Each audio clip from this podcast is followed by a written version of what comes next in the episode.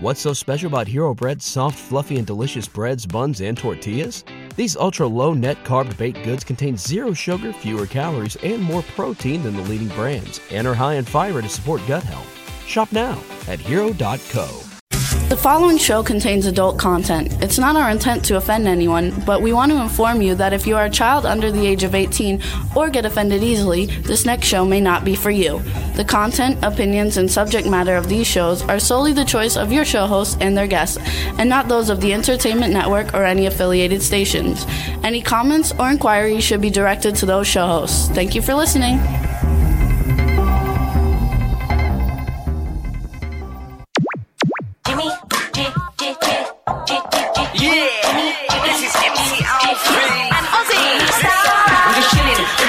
Sitting down and designing, where every man in a thinking, what are we gonna be wearing?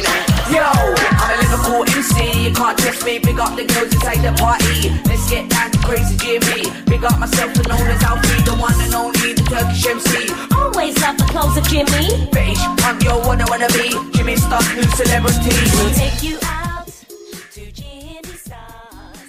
Hello. What's up, everybody? Welcome to the Jimmy Star Show with Ron Russell, bringing you the good times in music, fashion, pop culture, and entertainment. We got a great show for you guys today. It's going to be a lot of fun, and I'll tell you all about it in just a minute. But before we get started, let's just start saying hi. We're starting off with our cool, outrageous man about town, Mr. Ron Russell. Hi, everybody. I finally got grounds to divorce Jimmy, and the grounds are snots in the air, okay? I am dying with a flu. Jimmy was not sick. COVID. Make sure they know it's not COVID, folks. Flu, you know, like the old-fashioned like flu. I like get one. Used to get in the old days. I get it twice a year. Actually, I get it spring and fall. It's like a visits me. Jimmy and I are in bed, and Jimmy is sneezing. Snots are flying all over the room. The bedroom is now filled with germs of snots. I'm breathing it in, and of course, I get sick. As I said, I when I got married, my vows said to be true, to be wonderful, to support, to stay with. It never said to get germs from Jimmy. Even my poor dog is sneezing. The dog is sick. I hate the flu. Anyway, the show must go on. I'm an old trooper. Even if I were dead, I'd be here through some kind of a medium. But anyway, please don't expect too much from me today. Forgive me. Not feeling well. My head is clogged. My eyes are blurry. My voice is gone. My bones ache. In general, I just feel like shit. Okay, so now you know what's going on. Anyway, we had a wonderful time at Sue Wong's Malibu party. It was for Save the Amazon Jungle, which is being taken down by greedy tree people. And if the Amazon jungle goes, we lose our oxygen in the world, because the Amazon jungle does make us have oxygen, and we will all be dead from suffocation. So it was a good cause. Now, the people who did it were a bit strange. One guy telepathically talks to an Indian 3,000 miles away. I said, okay, that's nice. Then somebody came in there with a violin, and in the violin, she had ashes from Auschwitz, Julius Caesar's first stone put down, and a host of other weird things in this violin. When she played the violin, I thought to myself, she should really take the rocks out. It may sound better. But, you know, people believe in this, and Sue Wong definitely believes in this, and I respect Sue Wong because I love her. And whatever she says, I go along with. Doesn't necessarily mean I'm in it or believing in it. But like I've said to Sue Wong, you know, I believe that the Asian race came from Mars years ago, millions and millions of years ago, and they came here and they met with animals and they crossbred the information. And she said to me, oh, Ron, you're out of your mind. I'm out of my mind to believe that aliens lived here before us and we are aliens, but she's not nuts thinking about a guitar with Julius Caesar's rocks and ashes from Auschwitz. Oh, also the ashes from Hiroshima. So I just thought, I don't know. Anyway, we all have our beliefs. My belief today is that Pruden should drop dead. They should take him out. I think it's horrific what he's doing, hurting innocent people, killing, destroying. For what? For oil. Because the guy that has the most oil in the world will rule the world. And that's how communism will take over our country if we're not smart. Of course, we don't want a third world war, because if we nuke them and they nuke us and we nuke China left. And China nukes us and we all start nuking each other, the planet just can't support that. And the planet will go into some sort of a ruin and we will all be destroyed. Planet Earth will be a vacant lot. So what do? Everybody hated Trump and said terrible things about Trump. And Trump was the president that said we must build our defenses because Russia is building theirs. He knew what was coming ahead. I don't know why Biden didn't get the same thoughts that Trump did, but Biden didn't, and he took too long. All those millions and millions of dollars in Afghanistan in military equipment, billions should have been taken, and we could have given it to Afghanistan. No, not to Afghanistan. I mean, to Ukraine. Yeah, to defend their country. I feel so bad for these people. These people are just like you and I.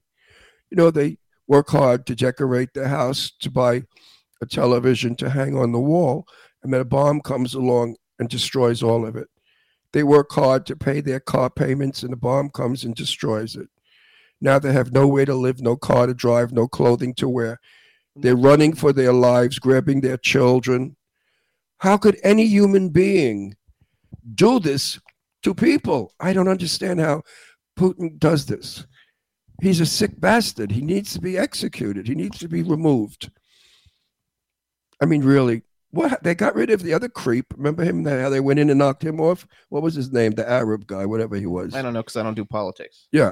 Well, you know the one I mean, the big famous one. They knocked him off. They could sneak in and blow this one away. You know, the Russian people are very against him. They don't want war. They're afraid also because they don't want their ass nuked. So we all have to sit tight and wait and hope that Biden wakes up, gets on the program. He should have done this weeks ago, what he's doing now. The sanctions against Russia should have been done long ago. This way, the Russians couldn't have gotten that far into the country.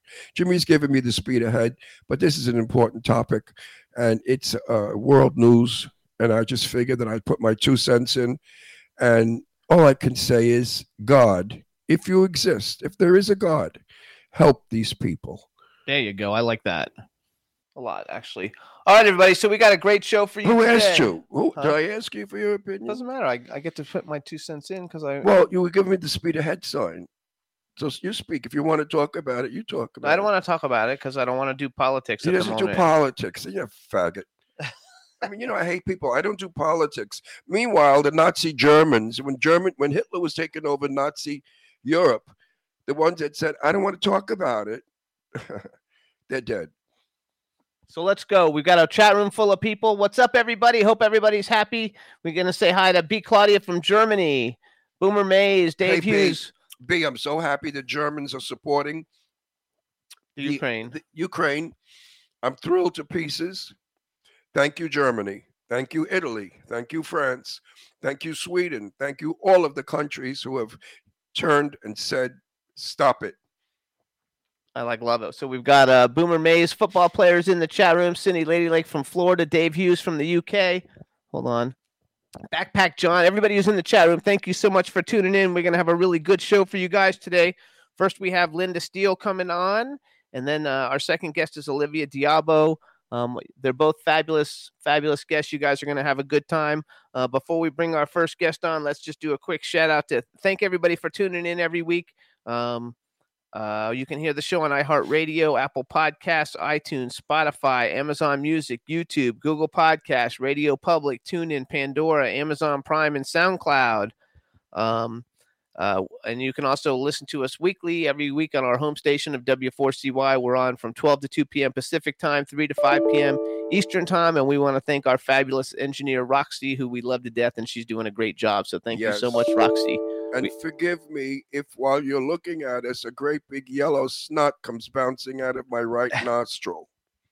You can thank Jimmy for this. We also want to say hello to James Boba, who's in the chat room. I think he's in the chat room talking a lot about Linda Steele. So he must be a fan, which is like freaking awesome. And who's not a fan of Linda Steele's? I mean, God, take one look at her. You ought to. I mean, you know, women may look at her and say, she's not so pretty. She's fat. She's ugly. She's old. You know how women love to compliment another woman. But I know all the guys say, wow. She's amazing. She is absolutely drop dead, magnificently, terrifically gorgeous. And Dave Hughes says she's in love again with Olivia d'Abo. Dave Hughes is our resident perv. You know, Dave, I want to talk to your wife. your poor wife, she has to live with a sex maniac, adulterer. Are you an adulterer? Do you fool around, Dave? Tell the truth. Yeah, he's going to tell the truth in front of all the people. Dave, if you had a chance of making it with Sadie Katz, would you? Be a man. Answer me. Also, you guys, the Beast Inside trailer is exclusively on Fangoria.com. Check it out. Yeah, we're not allowed to play it anywhere for 2 weeks, and in 2 weeks, then we'll play it on the show for everybody to see it. And you'll see my Academy Award performance that I gave this movie. I certainly will make this movie launch into the memory of Hollywood great films. Into the stratosphere. So you see me for like 2 minutes, not even. You got to go, oh, that was Ron Russell. That's not true. It is true. I mean, you look so gorgeous in it. No, I did it. Listen, I don't do cameos, but I love Sadie Katz to death, and she's my darling, dearest friend. And she said, Ron, I know you don't do two lines in movies, but would you come in just to give the movie a push? And I said, absolutely, honey. For you, I'd do anything. I love Sadie. I love working with Sadie. And I'm going to be working with Sadie in a couple of movies that we have in the next year. Absolutely. So now we're going to bring on our first guest, everybody. And let's make sure that we can hear once it gets going. He says he's a serial monogamist. What does he say? He's a serial monogamist. You're full of shit. I bet you every hooker in Australia. Were you from Australia? No, he's from the UK. Every hooker in the UK knows you. They give you food stamps. So, Linda, say something real quick. Let's make sure we can hear you again. Hi there. It's Linda Steele from Chicago. Hey, all right. Linda, I love you, but why are you so dark? Can we lighten you up, honey? Is that us? No, yeah, bring it up. That's us. Yeah, that's She's us. So beautiful. I want to see every little feature on her face. Let me see if I can fix you that. You need a little more light, honey. You know, lighting is everything. There you go. That's better. That's better. What beautiful. You have such beautiful eyes. You must be Italian. You have Italian eyes. I am Italian. I knew that. See, we Guineas know each other. Yeah, you definitely have Italian eyes. I mean, you're a beautiful Italian girl. I love you so much. Can you cook? You so much. It was great to meet you guys at the event in LA. Oh my gosh. Yep. Oh, hang on. I want to do my introduction first. All right, everybody. Now we want to welcome to the Jimmy Star Show with Ron Russell, model, TV host, and top national fitness trainer, Linda Steele. Hello and welcome to the show. Hello. Thank you so much for having me. I have been looking so forward to this. And let me tell you something before we go any further. This woman, the girl, has the body of death. There's not an ounce of fat on her. She's gorgeous in person. I'm not happy with what she looks like right now, folks, because now she looks beautiful, but in person, she's gorgeous. So we're not getting... Lighting is everything. If you're not lit properly, you can't see the features. Well, also, though, her boobs aren't, like, sticking out like normal. I look... The minute I spotted her, I said, oh, my God, this gal is for me. I only like beautiful women. Unfortunately, I'm a chauvinist male. There you go. What can you do about that? So, Linda, we have so you know my cool, outrageous man about town, Ron Russell. We're making out. Are you kidding? So we have a chat room that's starting to fill up. Please say hi to everybody in the chat room. Hi, everybody. Thank you so much for being here. I'm so honored.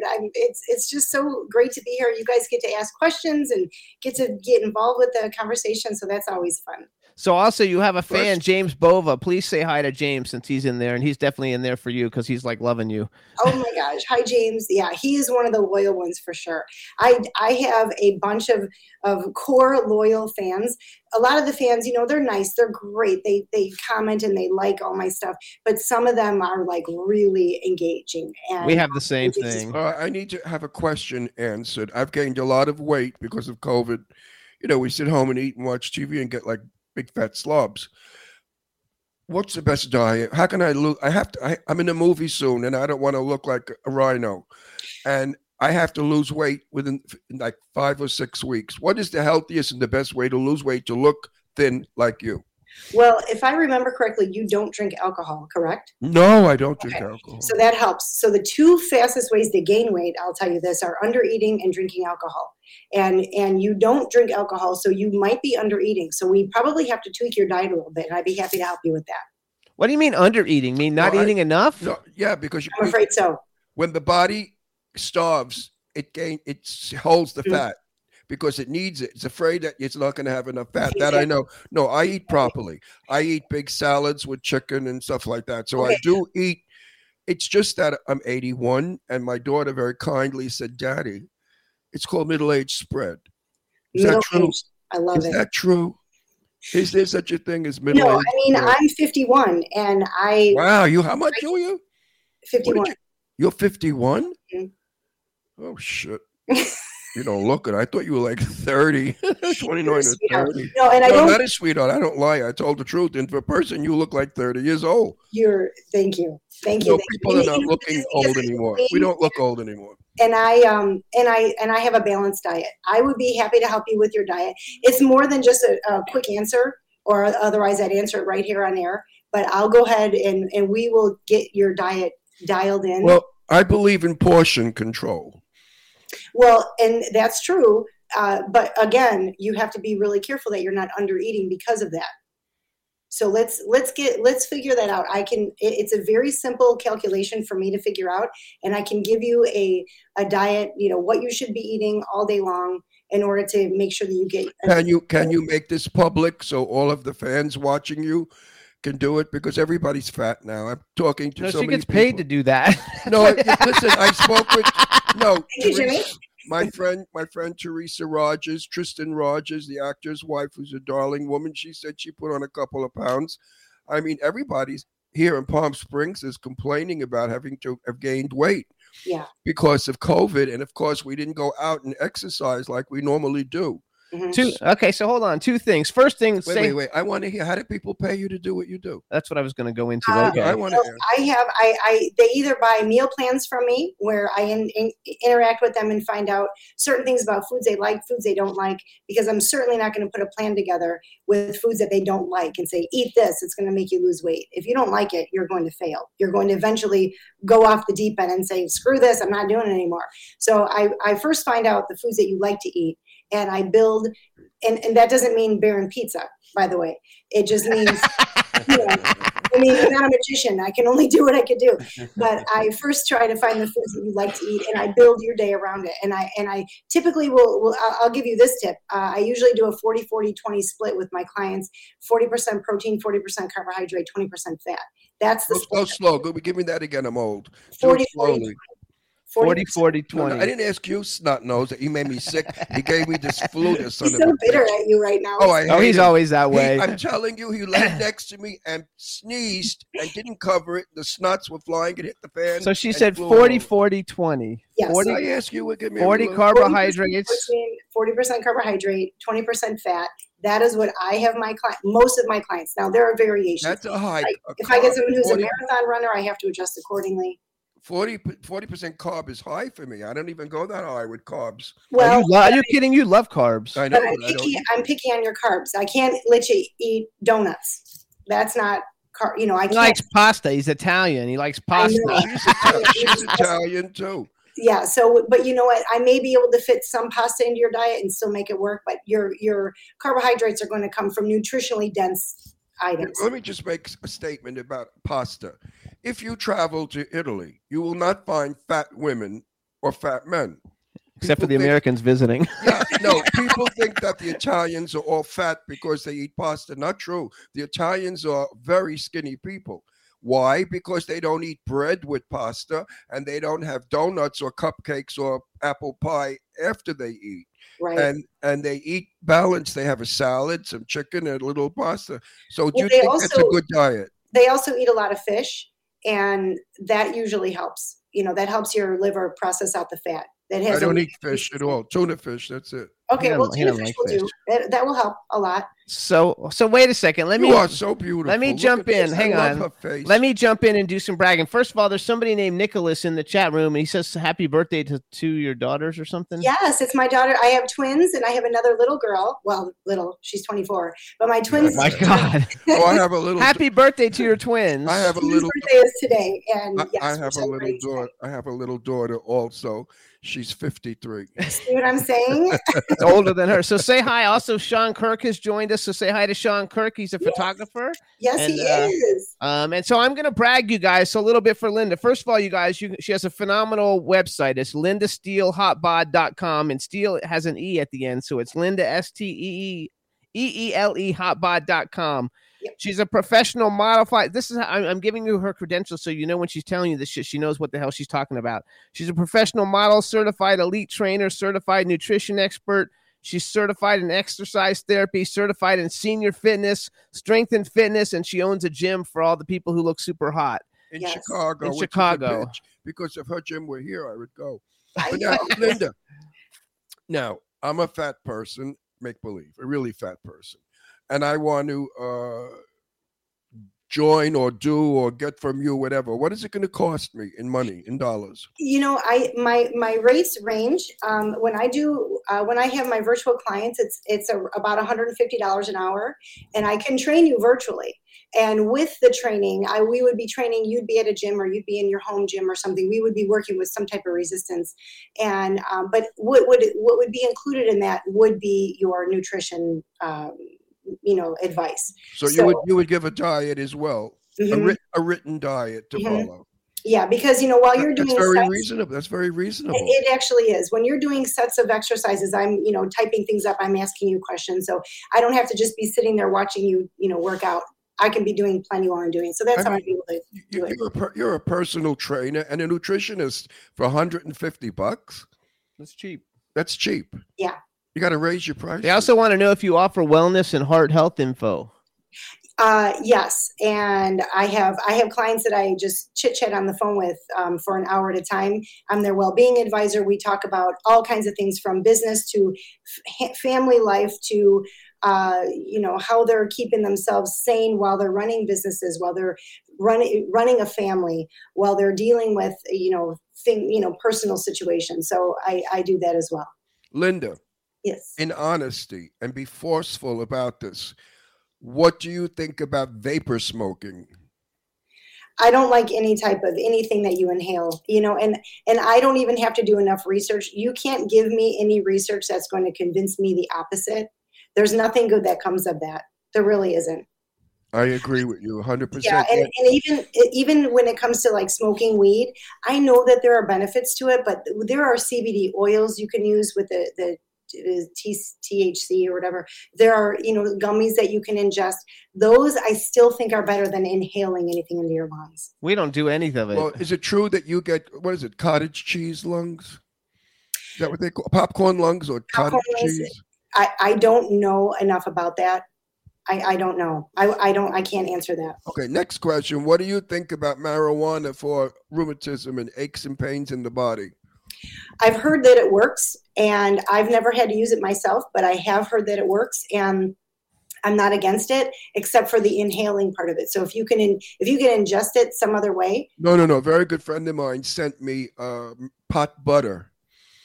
And she said you put a tiny little on the tip of your fingernail before you go to sleep, and in a week's time you will have less rheumatoid body pains. Yeah, I have heard that as well. And my opinion about that is, some people think, oh, it's just a placebo, but my opinion is if it works, then it works. Who cares if it's a placebo or if there's actual biological effects that you can prove in the human body. Third question. I'm getting this is very important. Do you think excess sugar is damaging to the body? Yes. As a quick yes, so you're firm on that one. 100%. Do you eat any sugar? I do.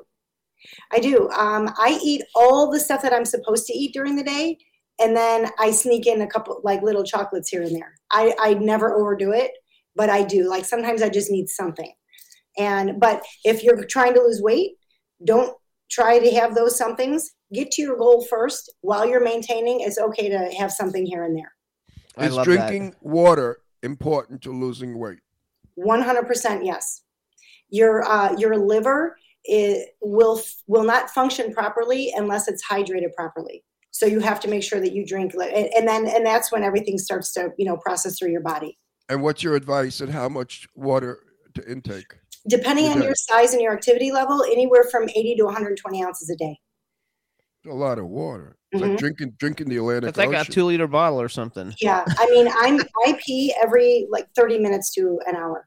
Oh, I pee all the time. He does too, and he doesn't even drink that much. No, I do drink a lot of fluid, but I pee because I'm old. I mean, I just walk around peeing all the time. Yeah. So I leave a trail of pee. That's how people find me. So I want to go back and clarify. First of all, you guys, so we went to Brian Sebastian's event at Madame Tussauds like 2 weeks ago during Super Bowl week on the roof, and Linda was there. But we knew Linda ahead of time because Linda is a co-host on Brian Sebastian's movie reviews and more. And that's how we originally met her, and we've known her for a long time, but we had never physically met her. Let me tell you something. This gal does not lie, because if she did, I wouldn't be so nice. I would say you're full of shit. But she does not lie. Whatever she tells you is based upon fact and is what she does. I was very impressed. First of all, I was impressed with her looks, of course.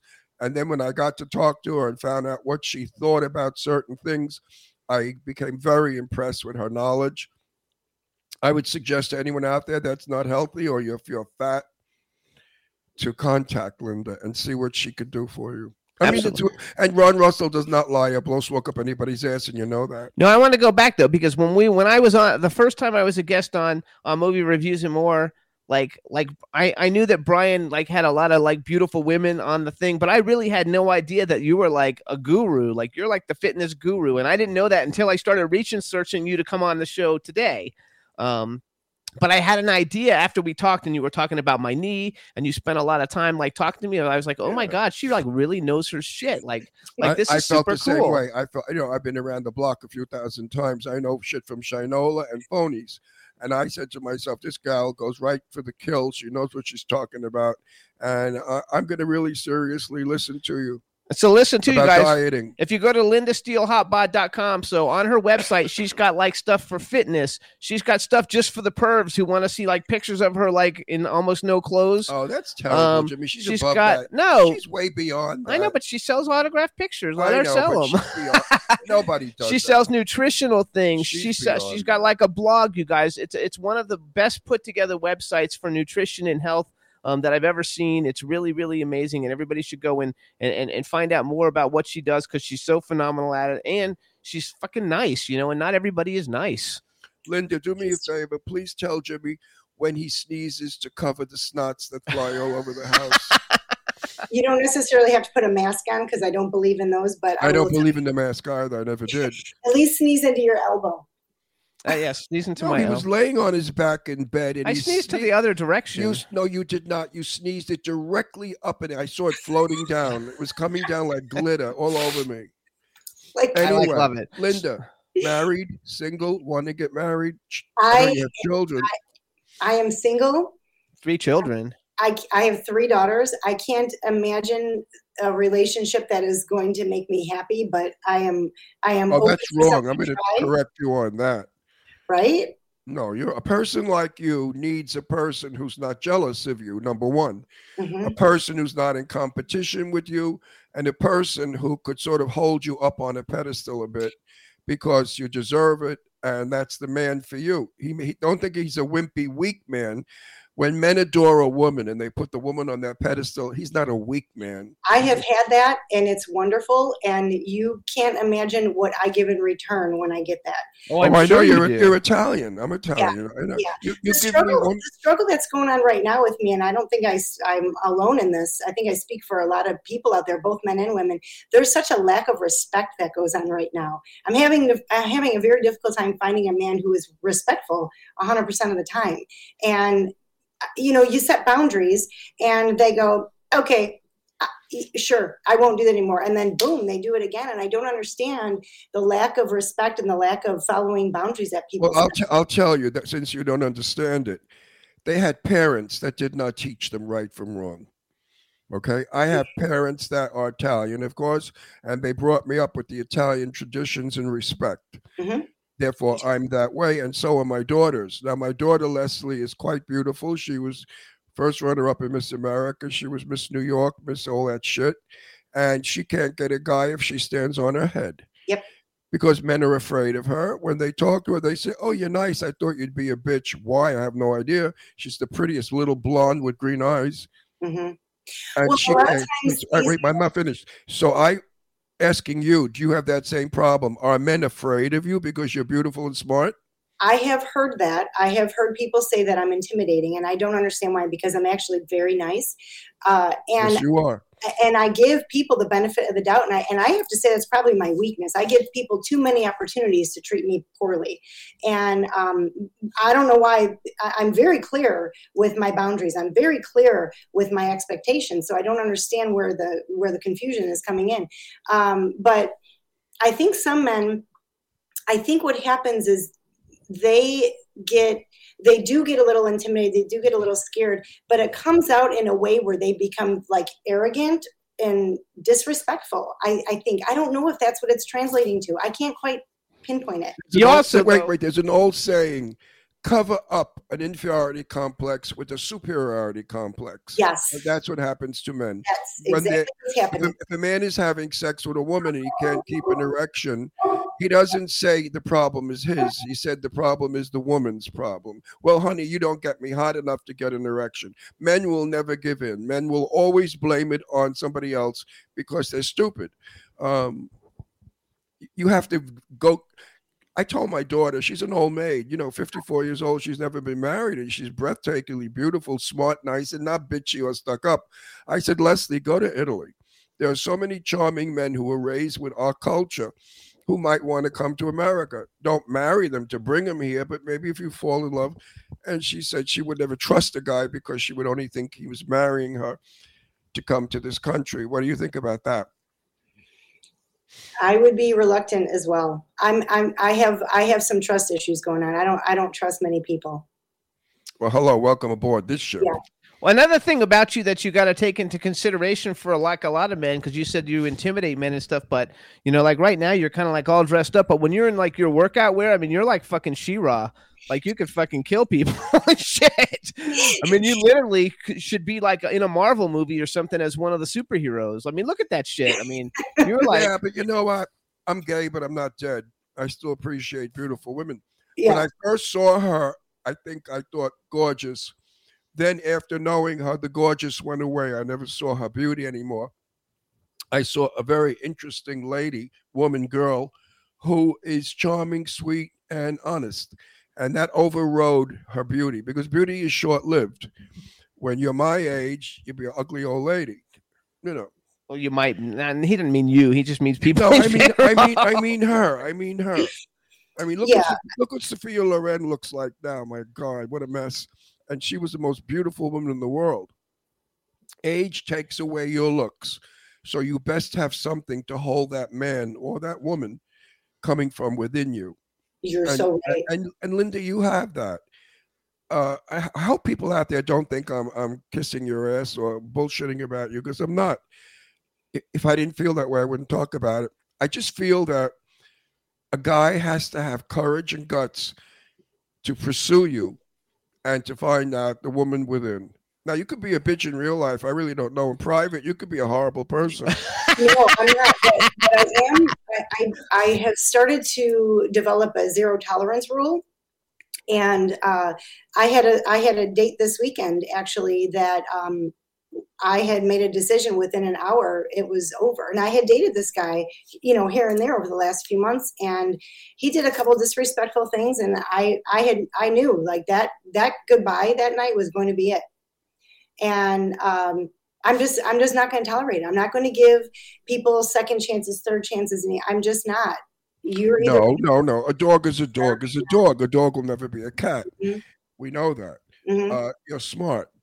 I've dated a lot of men, being a gay man. Of course, I don't sleep around. I date important men. I don't date trashy people. Anyone I've dated was very, very distinguished, very well, important. Okay. And I found so many of them to be so full of crap. They love me.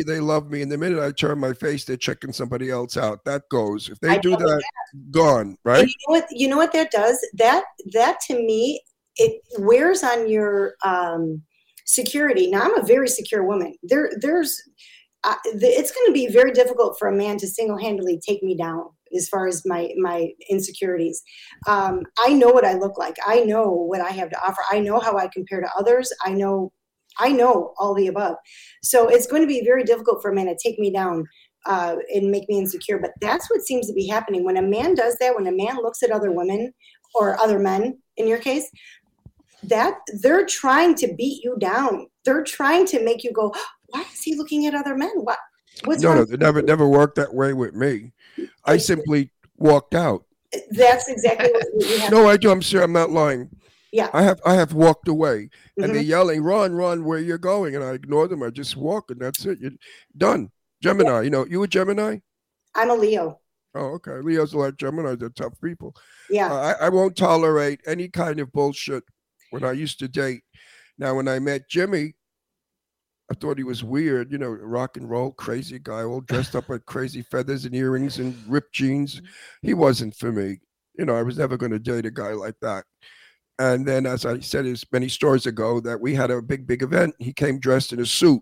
He cut his hair, took out all the jewelry, and I fell in love because he looked like what I like.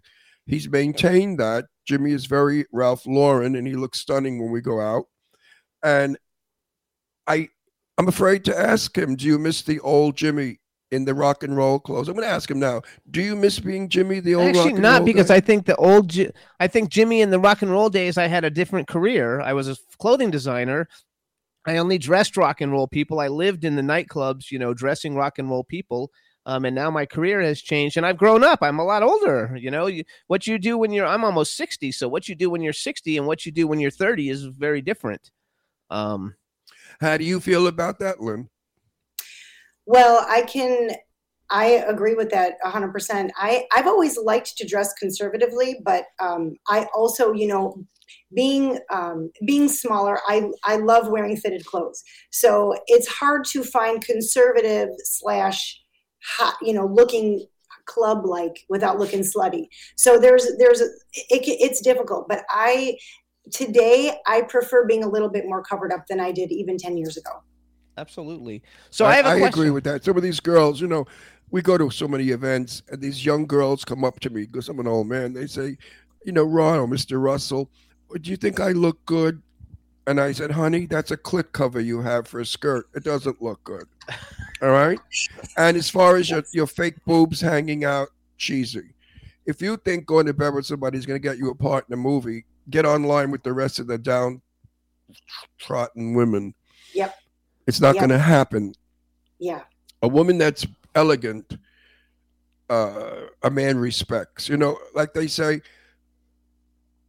I always make comments about women's big boobs. And they say, why are you looking at my breasts? And I say, because they're hanging out. Mm-hmm. And they're in my face. How could you not comment on them? So women today want to be sexy, but they don't want men to acknowledge that. And I think that's stupid because a man loves to flatter a woman and a woman loves to be flattered. Agreed. So where am I going with this? I'm not sure, but I want to switch the conversation over a little bit. I drank a lot of that Dayquil. Yeah. And I think it's kicking in, and I don't do drugs or anything, so I don't know. I hate being a little loaded. I'm super impressed with everything that you do, and I saw one of your posts on Instagram, which you guys can follow her on Instagram. On Instagram, she's Linda Steele Fitbod, but on her website is LindaSteeleHotBod, and either way, she's fit and she's hot, and So are you like getting into like movies and stuff? Because I saw you were like going to be on a set for something called Anomaly. Yes. Is that like, are you producing it? Are you in it? Or what are you doing? Are you expanding your horizons? I am expanding my horizons. I was approached about a year ago from a director, Terry Wickham, and he wanted me to play the role of a police officer. And I have never acted, and I hate scary movies. So naturally I said yes. I said yes. Same with him. And, you know, I thought he sent me the script and I thought, okay, when I'm reading this, it doesn't seem that scary because I'm just really trying to, you know, focus on my lines. So let's see what happens when the movie is actually out, when we actually get deep into it. So far last weekend, I went to New Jersey to film the trailers for the movie. And it was great. I had never been on set. It was a fabulous experience. I didn't realize why you take so many takes. Now I know why. I didn't realize what all goes into it. The crew, the sound, the lighting people, the camera. I can't believe the work that goes into these films. We filmed for 12, 13 hours on Saturday and another, I don't even know how many hours on Sunday. And I believe we're going to come up with about a 5 to 7 minute, 7 minute trailer for him to go out and start trying to raise money for this movie to, so that we can film. And it's an either you love it or you hate it. I know people that have done a first film and they said, oh, I'll never do this again. And I know people who did it for the first film and said, I only live for it. How do you feel about that? Well, I don't only live for it because I have so many other things that I love. But it's definitely, I have no regrets. Of course, we've only done the trailers. It's only been one weekend. Ask me again after we're a month into filming how I feel. I know it's a lot of work, but it's really fun. And it's something that I've not done. And I just reached a point in my life where I don't want to say no to anything that I might regret one day. I don't want to be on my deathbed and go, you know, I wish I would have agreed to doing that movie. That who knows what could have happened.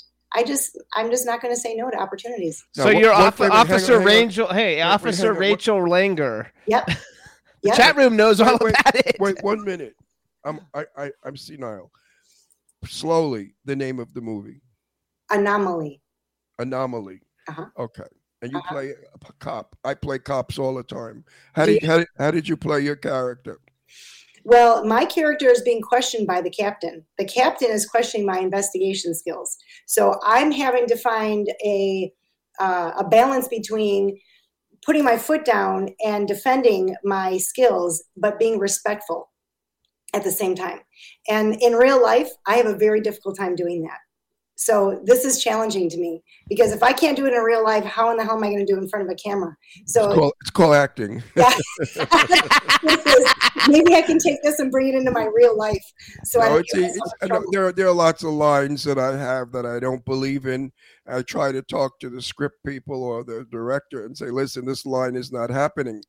Yeah. Especially when they want me to play a mafia from Brooklyn. You know, I'm from Brooklyn and I knew the mafia. You know, I grew up with this. They were my buddies. So I'm an expert on how they behave. Uh-huh. And you cannot have a mafia tough guy say, oh, darn heck, gee whiz. You know, it doesn't work in a script. You're so right. Now they listen to me and they say, what would you say? And I say, I'd say this, this, and that. And they say, well, that's kind of tough. I said, well, that's what I'm supposed to be. So right. Be careful. Be careful of your script. That's my advice to you. Don't be afraid they're going to throw you off the movie. They won't. But if you're not happy with that line and you feel it's not making your character happen, change it because that line can destroy your whole performance. You're so right. The director, Terry, has been fabulous. But, Bill Ostrander is my co-star. He's my captain in the movie, and he has come up with some great ideas and suggestions, and they've opened the door for me to do the same thing. Like, how do you feel about saying that line? Does it feel natural? And I've actually said it would feel a little bit more natural for me to say it like this, and okay, then go ahead. By all means, we want it to look natural. We want it to sound right. The example, I'm in a movie coming up. I play a gay vampire. It's a comedy. And the script had where I am a little gay. Not obviously, but a little gay. I read the script and I told the writer, I can't do the movie. She said, why? I said, because I don't want people to think that I'm not acting, that's who I really am. I will play it very gay. In playing it very gay, I will look like I'm performing because it's not who I am. And they agreed. Also, the comedy lines didn't work playing it straight. Playing it flamboyantly, they worked. So my second thing of advice to you is help the film. Don't hold back. If you have any information that you think can make this movie better, put it in. Because so many films out there really stink. And the actors don't care. They just do their lines and go home. And get paid. It's not a family thing. You know, a movie, everybody on that movie has to be family or it doesn't work. You're right. I have to tell you, though, your fans in the chat room, they know fucking everything about you. Jimmy, if you curse one more time. They know everything. If you curse. There's nothing wrong with cursing. We curse every week. She's a lady. I don't want you to curse in front of her. I hate to disappoint you, but I'm an Italian from Chicago. So. I've heard her curse. Okay, so I went on your website, which again, everybody is LindaSteeleHotBod.com, and And she has like this little question and answer thing that she talks about all different things about her. She's a neat freak, and her celebrity crush is Bradley Cooper. We have to talk about that because I don't get that. My daughter Deirdre's crazy about him. No, not him. No, she likes Ryan Gosling. Not Bradley Cooper. They all look alike. What difference? They all look alike. You know, if you notice, my favorite movie is The Hangover. Yes. The way he looks in The Hangover, I just can't even with him. He just is so dreamy to me. Now, I answered those questions years ago. I probably should update that a little bit, but I don't think that would change. I still think it would be Bradley Cooper. Well, I think The Hangover, first of all, all three of the movies were hilarious. Yes. I like them very, very much. Yes. And I'm not really a fan of any of the people really in the movie that much, but I like the movie a lot. For me, though, Bradley Cooper just wouldn't do it. My daughter Deirdre is an actress, a SAG member, and she's coming up in a film next fall where she gets to kiss Sean Kanan. Oh. And we know Sean, he's a family friend, and she's so excited. She said, I hope Michelle won't mind. I said, well, if you put your tongue in his mouth, she'll beat the shit out of you. So just make it a theater kiss. Do you know who Sean Kanan is? You might not even know who he is, but he's the Bold and the Beautiful. He's from The Bold and the Beautiful, and he's in a whole bunch of shit. He's one of the most beautiful men you've ever seen in the world. One of those really gorgeous, God made it perfect guy. Wow. He's also was in Karate Kid 3. He was the star of Karate Kid 3, and I'm pretty sure he's going to be on Cobra Kai the next season. Oh, okay. Well, I'll have to look him up to guy. He's an intense looking guy. Wow. I mean, he's like tough. I can't explain it, but he's my buddy, and I love him a lot, and I love his wife Michelle. She's Italian also. He's Jewish. She's Italian. So okay. So then, if you're going to be an actress, like who would be your like? Oh my God, I would love to like work with which guy and which girl? Who are two people that you'd be like, oh my God, I would love it if I could be in a movie with them? You know, Jennifer Aniston always comes to mind. I've been a fan of hers since I could remember. I just think she's sweet, funny, genuine. I just think she has everything. I use her for examples for everything. I just love her. And as far as a male goes, I mean, I have to go back to Bradley Cooper, but you know, and I'm bad with names too. Hemsworth, what's his name? Liam Hemsworth? Yes. Hemsworth? There's two of them. There's two Hemsworths. So which one? Thor or the other one? Thor. Okay, yeah, that's Liam Hemsworth. Yeah, he's hot. Right? One that played Thor. Yeah. That's the one you're crazy about. Well, I like him. You sissy Mary. No, I'm not. You know what? Did you ever see Vacation when they did the remake of Vacation, the movie? So he has a little cameo in there because they go stay with his sister's their brother-in-law, and he comes in the middle of the night and wakes them up, and he has I'm assuming it's a fake penis because of the thing is like a huge, you know, in the scene, and it's very hilarious. You actually, everybody should see that movie. Jimmy fainted. No, he's not really old enough for me. I like him old. Oh, please, okay, I like older men as well. Yeah, I like them. I like them older, so it makes. And I don't like old men. I would never go to bed with an 81-year-old. I'd vomit. But what if he looked like you, Ron? I mean, not every. No, I'd still vomit. No, I don't find old men attractive at all, or old women either. I like 35 to 40. I'm old. Like me. Not in women. He likes all women. So how did you get involved? You're a little kid and you're growing up. Did you grow up in Chicago? Yeah. So you're a little kid in Chicago. The weather's terrible in the winter. Like, how did you just wake up and say, I'm going to be like this top national fitness trainer person? That is the best question ever. I was going through a divorce, and I took a look at my body one day as I was getting out of the shower in the mirror, and I went, oh my God, someone else is going to see me naked. I have work to do. And that is. Oh, I say the same thing. Yep. That's the answer. And I hired a trainer, and the trainer happened to be a master trainer for the CIA. And his program was phenomenal. I trained with him for a year. That's the same program that I teach today. Oh, I love. So you didn't start at a very young age because you were already married. I didn't start until I was 33 years old. Oh, wow. So that's awesome. What happened to the husband? Why'd you divorce him? He had some horrible habits. He drank too much. He gambled too much. He didn't goodbye. But you know what's fabulous? He and I are great friends right now. He's coming. Well, you have children though, right? You have children together. We do, but when we were divorcing, we weren't great friends. Okay, you know, there were hard feelings. No one is, but you don't want a gambling drunk. No, we don't want. He, he will be at my home, at my house tonight, celebrating our daughter's birthday together. And we went out to dinner a couple months ago to celebrate what would have been our 30th wedding anniversary. Oh my God, that's cool. That's terrific. So, I believe in parents being friends. In my case, my wife left to go find a career, and she forgot to see her kids for 35 years. And then she died. So my children, you know, their mother was just... selfish, but she was a model, very selfish, very self-contained. She never wanted kids. I did. She was Dutch. I'm Italian. Bad mix. They're not very loving, are they? No. And I should have married somebody like you, a beautiful Italian like you. I never would have let her go. You would have loved me, and I would have loved you back. Oh, if I was straight, I was cute when I was younger. You kidding? You're cute now. No. I'm an old troll. When I was young, I looked just like Tony Curtis when I was young. You did.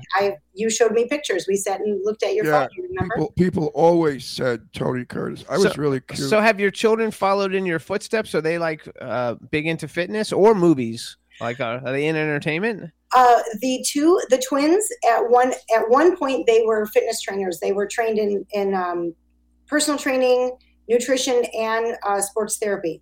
And then they decided to go off to do other careers. And so they are no longer in the fitness industry.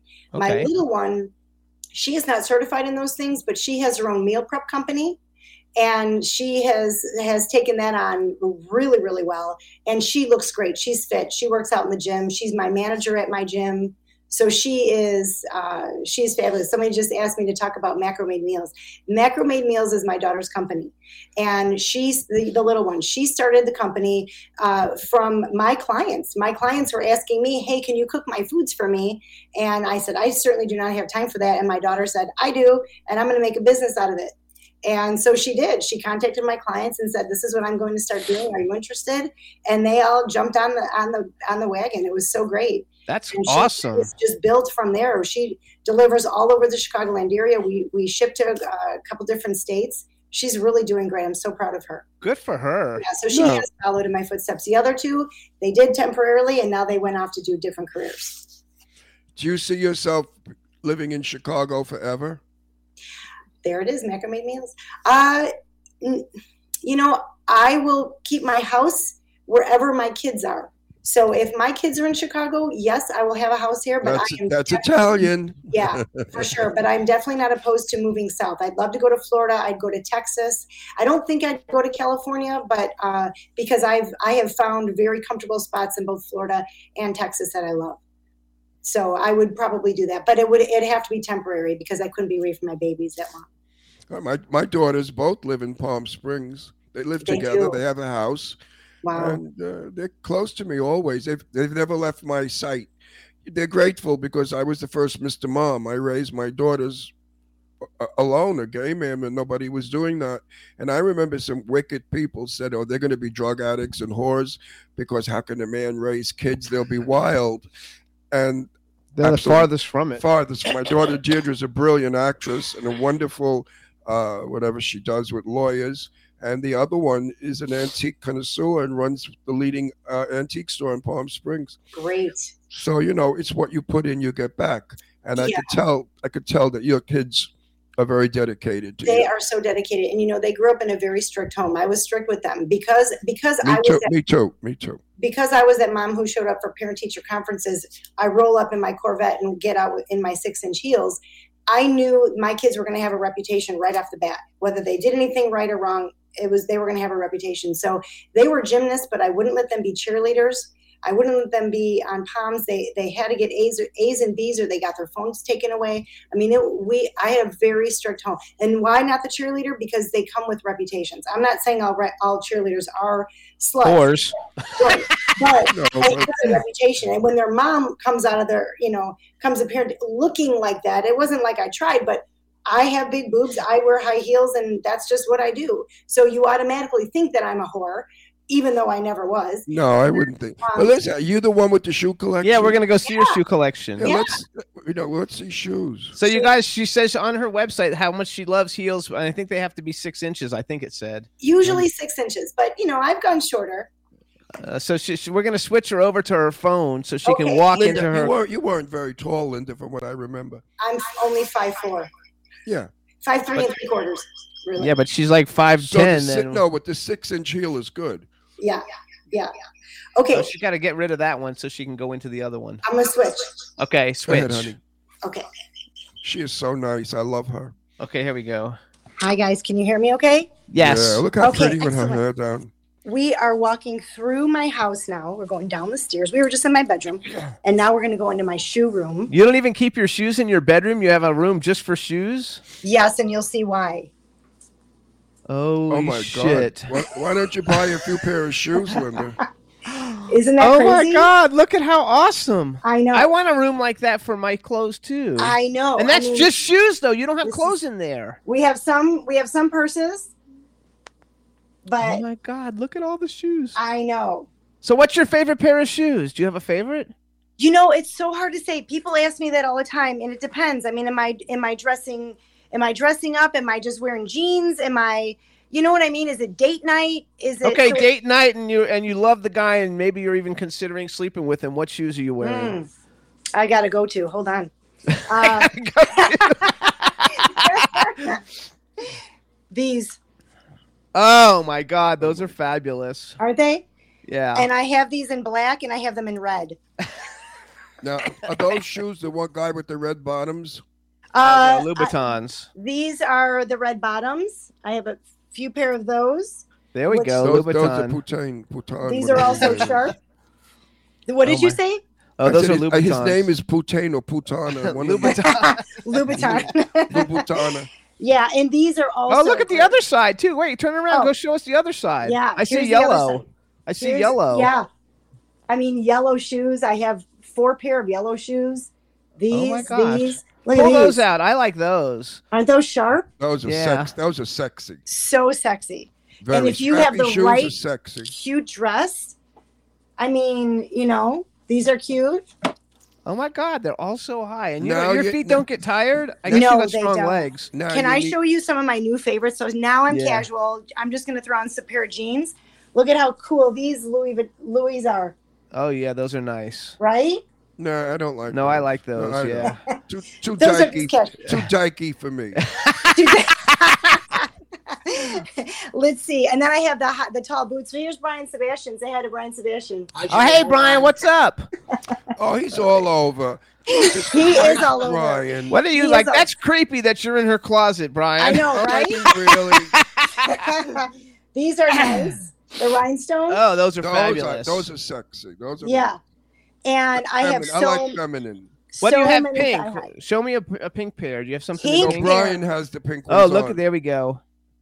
Oh, I always love pink. Those are beautiful. Right? So, I know. Linda, what do these shoes cost? From the hundreds, right? You know, each pair is different. It depends on where they're from.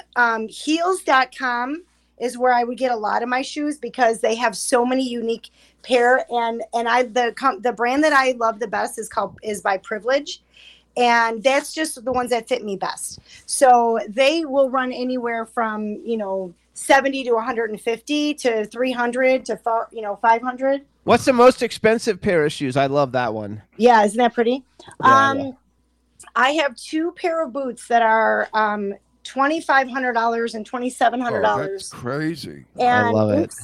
Hold on, I'm having a shoe catastrophe. So $2,500 for a pair of boots. Oh my God, look at that! Aren't those nice? The leather. Those are fabulous. And with the bows on the back. Oh my God, soft leather, but $2,500. Oh, it's so soft. So these I think were $2,500, and then I have a pair in black that actually go like up to my thigh, right. And those were $2,700 maybe or $2,500, I can't remember, but they're back here.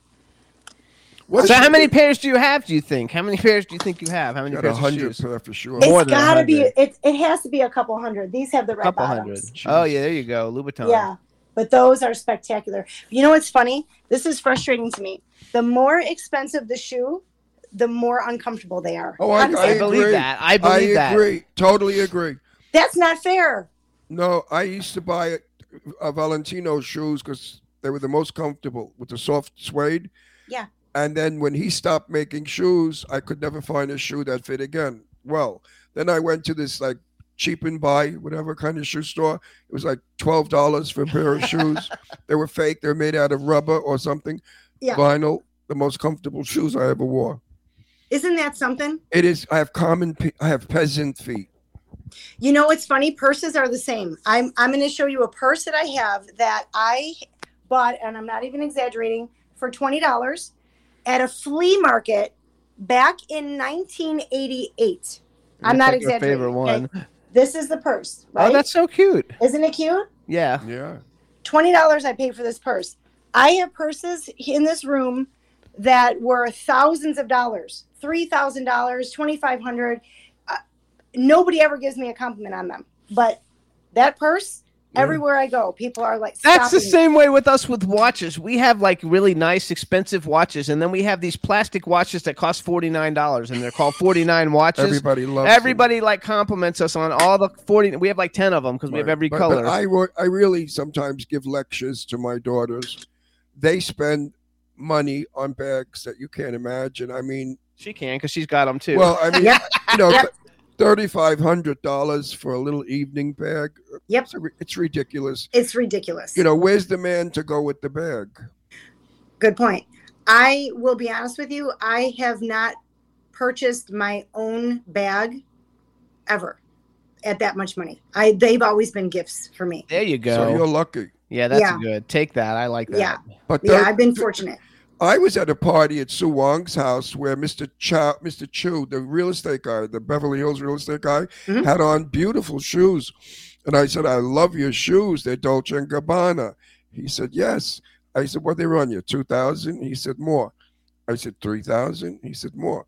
$3,500 for a pair of men's Dolce & Gabbana shoes. Loafers. And I just thought to myself, what would I do if I had that kind of money? Oh, there you go. Dolce & Gabbana. Yeah. I love Dolce & Gabbana. Me too. I love these boots. My favorite designer. Yeah, I love. And these were about $1,800, you know, with taxes and all. It's, you know, $2,000. But it's funny because the bottom, these are the kinds you wear in the snow. Right. So here I am, $2,000 boots I wear. Oh, I need a pair to wear in the snow. Let me grab my boots. No. Now, what happens 10 years from now when these are all out of vogue, out of style? What are you going to do? Well, a lot of them are because some of them are already 10 years old. But they're collectibles now. Yeah, and if I hold on to them for another 5 years, they'll be back in style. That's how I look at it. Yes, absolutely. I love it. I think it's fabulous. I agree with that. Everything old is new again. There's no question about it. Yes. Everybody loves the boots too. Everybody in the chat room loves the boots. Oh. Now, how are you in the dress department? You go for big bucks for a dress? Not necessarily. I have a few dresses that are expensive, but I don't. I go with what's cute and what fits great. And I find a lot of bandage dresses from BB that I love. Yeah. And you'll find them for under, you know, $200. Because, you know, if you wore a $10 black dress with Dolce shoes and a Dolce bag, the $10 dress looks like a $500 dress. It does. It absolutely does. It's your accessories that make you what you are. Yeah. Actually, your fan, Nicholas, wants to know, what pair of shoes do you wear the most? Well, these in the winter because, you know, if I'm wearing jeans, and I happen to wear. Do you ever wear flats? Do you ever wear like flats ever? No. Do you even own a pair of flats? No. No. I'll wear either gym shoes or heels. It's one or the other. A 5'4" woman doesn't look. Oh, those good. I like. These go with everything. So I wear those a lot, and that's probably it. If that's the question, which ones do I wear the most? Probably those because they go with everything. They're black. So you never wear rubber $2 thongs. No, I hate the way they feel between my toes. Yeah, I don't like that either. I have them, but they have a little bit of a wedge. Okay, that's better. So I will wear those like poolside, but I hate them. So I'm more likely to wear heels even at the pool. There you go. Do you like closed shoes or open-toed shoes? Both. She's got both. Both. Yeah, we can see both. So you like slingbacks?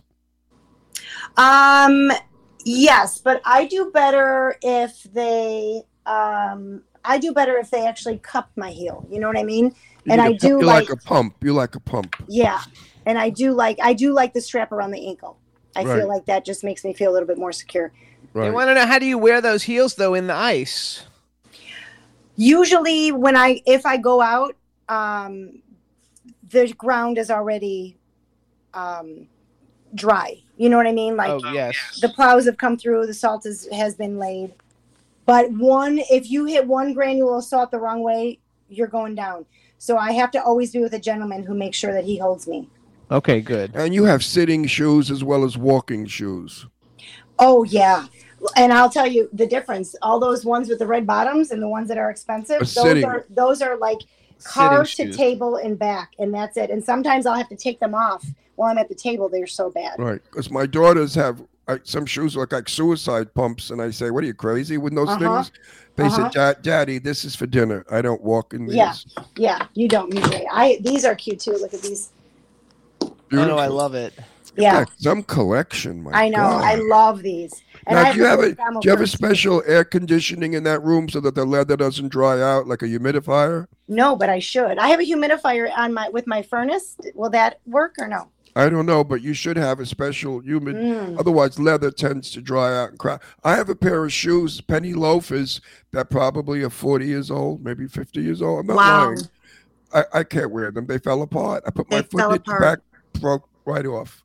That's also if you don't wear them. I worked for a shoe company for many years, and like if you don't wear good shoes, and these are good shoes, but if you don't wear them, especially men's shoes, a lot of times the soles come unglued, and the soles came off. You have to actually wear them all the time. These were wonderful penny loafers. They were the original penny loafers, and I had dimes in them. Do you know I used to have a pair of penny loafers, and I loved them. Loved them, comfortable. Yes, they're so cute. Back in the day. I don't think a lot of our people watching know what a penny loafer is. It's a loafer shoe where on the top you could put a penny. They still send them, though. They still sell penny loafers. You know what? I'll bet if they Google them, they can find Basswegians. Do they still sell penny loafers? I used to wear Basswegians. Yeah, I used to wear Bass ones. Yeah, Bass. Yeah. It's like fun. They want to know what shoes you're wearing right now. What do you got on? Can you flip your leg up? I have socks on because I'm in my house. Oh. I'm Italian. I don't wear shoes in the house. Are you kidding me? That's when your feet actually get a rest from walking in those high heels all day. No, Italians walk in the house and immediately take their shoes off at the door, or your mother will beat you. There's no wearing shoes in the house. That's smart. Now, if you were to cook a meal for a boyfriend, let's say tonight, what would you make? Are we eating healthy, or are we just letting it all hang out? That's a question that you will answer, not me. Okay. I'm cooking for a date, and we are not eating healthy. And my specialty probably is going to be spaghetti and meatballs. I'm going to make the gravy. I call it gravy. I'm going to make the gravy from scratch. It's going to take about 3 hours to cook. And I'm going to make the meatballs from scratch as well. They get fried. Yep. And then they get put into the gravy once the gravy is all done. And then we're going to put that over angel hair pasta. Angel hair. Mm-hmm. Excellent. Yeah. And if you were going to eat healthy, what would you eat? That was healthy. No, pasta's not healthy for her. So. Italian, it's healthy. Listen, a friend of mine in Brooklyn, clean, immaculate, really a clean Italian woman, no dirty house. She has welts all over her body. She went to so many doctors. They said it could be lupus, it could be this, it could be that. She was frantic. One doctor said to her, you can never eat tomatoes because maybe that's what she said, I'll die first. I'm Italian. Yeah. I can't go 2 days without red sauce. Yeah. Anyway, they found out that when they traveled, they got bed bugs in their luggage. She came home and put the luggage next to the sofa. The bed bugs made a life inside the welting of the sofa. Wow. And at night when she'd sit there watching TV, the bed bugs were on her. Isn't that awful? Well, when she heard she couldn't eat tomatoes, she said to me, Ron, I'm going to kill myself. I said, I agree. I almost gave her name away. But I agree with you, sweetheart, because Jimmy doesn't understand it. If I don't have my red sauce once a week, I'm not happy. How about you? Yeah, I'm the same way. And I'll put red sauce over meatballs alone with no pasta. That's my healthy. That's the way I would like to eat it because I don't like the pasta part that much. I just like the meatballs. Oh, yeah. No, I would do that in a heartbeat.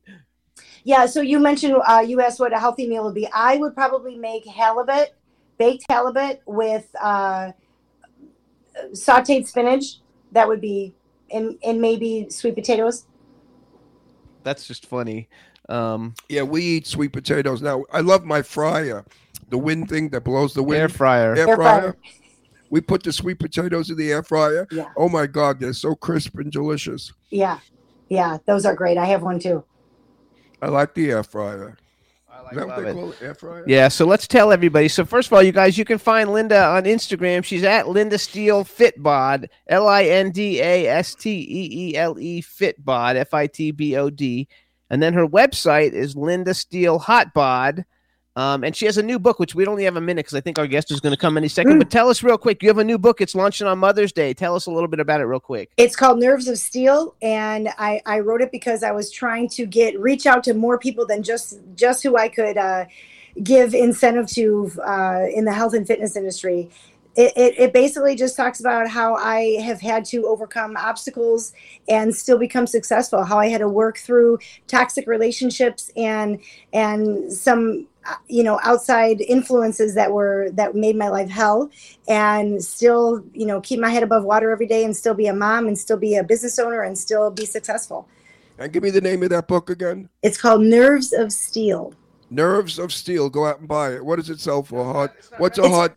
It's going to be $14.99, and it's cheap as shit. Come on, that's good. Everybody, go buy this book and learn something. It's not out yet. Launching on Mother's Day. I don't care. When's Mother's Day? May 10th. And is it Steele, like Steele? Yes, sir. I love it. Yeah, I think that's really cool. It's in itself. Listen, if ever you're in Palm Springs, you have to come over, and we'll cook together. I would love to. Maybe I'll come to Palm Springs just so we can cook together. Oh, that's a good idea. Yeah? I like that. No, I cook Northern Italian because we're Northern, and we use a lot of pesto and stuff like that. Oh, I love pesto. Yeah, I make my own, from the garden. I grind it. I put my own olive oil, my own pinoli nuts. Oh, yeah, I won't buy that shit in a jar. Good for you. All full of preservatives and poison. When you eat pesto ground and fresh, it's so different. Oh, my gosh. But seriously, Linda, I really like you. I did when I met you, and I wish you could be my friend, a good friend, and I could see you more. But anything that happens in L.A., you're certainly going to be invited to all the major events. Thank you so much. I so appreciate that. It's been so great talking to you guys. Thanks so much for having me on your show. You too, honey. You are warm. Our next guest isn't here yet either. I thought here she is. She's here. Good. Okay. You're warm. You're friendly. You're sweet. You're honest. You're kind. You're our kind of people.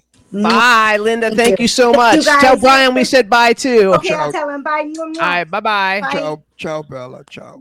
Isn't she fabulous? I love her. I loved her when I met her. She just took my heart away. She's a sweet girl and honest. I mean, we really spoke in person. She wasn't on the air trying to sell anything when I spoke with her. And I was so impressed with I can't even remember half of the stuff she told me about health and fitness. I love it. And it's really not that difficult to be fit and healthy. So we're going to bring on our next guest. Right, Astro. Look at Astro. He's health and fit. That's right. We're going to bring on our next guest. Olivia is coming on. Hi, guys. Hey, how are you? Another beauty. How are you? Another beauty. Good. Let me know. Is it Diabo? It's Dabo. Dabo. And Ron will appreciate this. It's like Garbo without the R. There we go. Oh, I like that. Dabo. Okay. Now I'm going to do So it's not Diavolo, the devil. No. No, I mean, everyone's got a little bit of a devil inside them. I think that's not such a bad thing, Just, get the little horns out from time to time. So hold on, everybody. Now we want to welcome to the Jimmy Star Show with Ron Russell, the incredibly talented and gorgeous Olivia d'Abo. Hello and welcome to the show. Hello. I can't tell you how excited I am because I think you two are two of the most entertaining, hilarious hosts. Oh, that's thank you so much. Pleasure of I love you. Everybody's super excited. I got a lot of play when I put your picture out that you were coming on the show. There's people in the chat room talking about how gorgeous you are and everything is terrific. So tell us, so you're in LA, right? You live in LA now? I do, yes. I'm sort of back and forth, but primarily here. I own a home here, so back and forth where? Here. And, I went to school in various different places, but I ended up going to a performing arts magnet school in Pacoima Junior High, if you can believe that. Okay, so you go back and you go Northern Valley. So you go back and forth. The equivalent of the school in New York, the Fame School in New York. Yes. I'm going to get this question out if it kills me. You go back and forth from L.A. to where? To London. Oh, okay. That's yes. a nice. I love the accent. That's a nice back and forth. The accent is so awesome. It's like so beautiful and sexy. I gotta like love. You so just gotta love it. Kid star, kid movie star, right? Kid TV star. TV star. Yeah, I think I sort of just made it over the cap of being a child star. Thank God. I don't think you're a snob at all. No, she said I just made it from being a child star. Oh, I thought you said snob. A lot of energy, like those cookies that you were eating on one of the shows I saw you on, Ron. I love it. You know, today yeah, well, that's fine, but I'm just addicted to these things, and I just don't want them to end. And where to them? Oh, know? Those are those Welch's things that he loves. Oh, I love them. Today I'm under the weather because, you know, Jimmy sneezed and his snots flew all over me in bed. So he gave me the flu. So don't be nice to Jimmy. Don't be nice to him. Okay. No. So first of all, you guys, let me do a little bragging. So anybody who doesn't know who you are will know a little bit, you guys. So not only has Olivia been on like every TV show that you've ever seen ever in life. She's been in a ton of great movies. She's also in a zillion awesome video games. She's in all the superhero shit, which is what I really like a lot. And she's in all the animated series, you guys. And then she's also been interviewed not only on the Jimmy Star Show with Ron Russell, but she's been on the Tonight Show with Johnny Carson, Late Night with Conan O'Brien. Wait, hang on. The Tonight Show with Jay Leno, Good Morning America. Stop. How could she possibly be on the Johnny Carson show? In the 80s when he was on. She wasn't born yet. Yeah, he was. How could you be on Johnny Carson? What were you, 2 years old? He held my hand. I was young, yes, but I took my, you know, he was so sweet. He's so old school showbiz, and I love that about him. And I was very nervous, Ron, as I'm sure you can imagine, because he's a bit of a legend. Sure. And to calm my nerves, he just held my hand through the entire interview.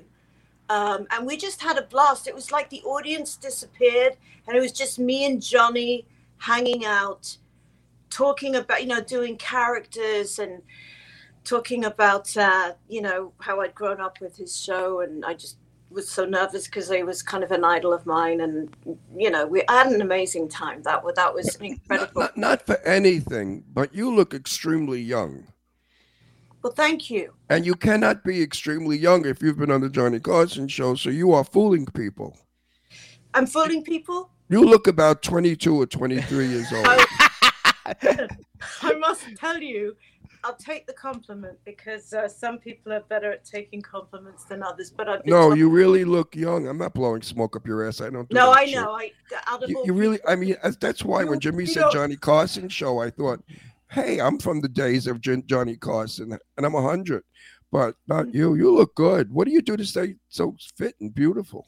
Well, I meditate. I do yoga. I try and really work on my internal happiness, and I find that really helps the outer whole thing. It's sort of, if you can get that right, if you can get, you know, I do things. I mountain climb. I go to the desert. I spent a lot of time in the lithium there, you know. She said she spends a lot of time in the lithium. She comes to the desert, she said. When you come to the desert, let us know, because that's where we are. We live in Palm Springs. We are the desert. You are the desert. I know you are. You'll come over. I'll cook something. We'll all have a lot of fun. Okay. So okay. I forgot. You're very beautiful. Thank you, Ron.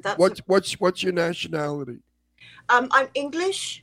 I'm second generation Finnish from Arbo. In fact, my last name Darbo means of Arbo, which is why there's an apostrophe there, because it's a small D, an apostrophe, capital ABO.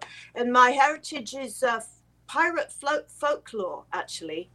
Yeah, so I'm a pirate, and there's if you go back even further to 785, I have Iraqi in my blood as well. Very beautiful. Most I know a lot of children that were actors, and they grew up to be a mess, and they couldn't deal with it because as kids they were revered as beautiful and fabulous, and then they got old, and everybody said that old douchebag who wants it. It's horrible. How did you transfer from child to adult? That's a good question. You know, when I started the Wonder Years, well, my first film, I was 14, so I was just on the brink of sort of becoming a teenager and a young woman, and so I think it had a lot to do with my parents. My father was in a group called Manfred Mann in the 60s. And oh my God, Blinded by the Light! Yeah. And, oh my God, it's like my favorite song. I want your father on the show. What happened? What did I miss? What did I miss? You're screaming. Her father was in a band called Manfred Mann, who sings "Blinded by the Light," which is one of the greatest rock songs ever fucking done, ever in the world. Yes, and he also wrote a song that you guys would both know, called "Build Me Up, Buttercup," which is famous. Build me up, Buttercup, baby. Oh yeah, that's Buttercup, Buttercup. I know that song. Sure. Buttercup, I wrote a song for Rod Stewart called. And that was your father who did that? Pardon? That was your father, right? That was my dad, but he was the lead singer of this group, Manfred Mann. They also sung "Do Our Diddy" and "Mighty Quinn." You know, they had a lot of. God, I love them. So I think I was raised in this family where it wasn't an odd thing that Elton John would come round to the house and write with my dad in the basement. Cat Stevens, you know, he and my dad had the same manager at the time, a man called Barry Cross. Dusty Springfield, I was obsessed with as a child. She came round with all these bangles and earrings, and I was just like, Dusty, you're so beautiful. Can I look at your bangles and your earrings? And she was like, of course, love, of course. Have a go here, put some on. And so there was a real renaissance of creative artistry constantly going on in my house in London. And I grew up. The thing that made me want to act was my father was doing a musical called Gulliver's Travels. Because he was a musician, he had the capability. I remember that. Of taking a play like that and adapting it and writing all the music. So when I was born, when my brother was born, and then when I was 7 years old, those were the three times that he did that show. And I saw him walk up as Gulliver, as we call it, breaking the fourth wall through the exit signs. And he walked up to go on stage. And as me as a kid, my birthday was there with some mates of mine, my grandmother. And I just thought, well, I'm just going to go on stage with my dad, you know. So I sort of walked up on the stairs, and he said, you know, no, Olivia, you've got to go and sit down. And you can come. Now is not really an appropriate time. I was, but Daddy, I want to be on stage with you. And I just got this real sensibility of, maybe it was because I idolized, you know, we idolize our parents until they get taken down off the pillar.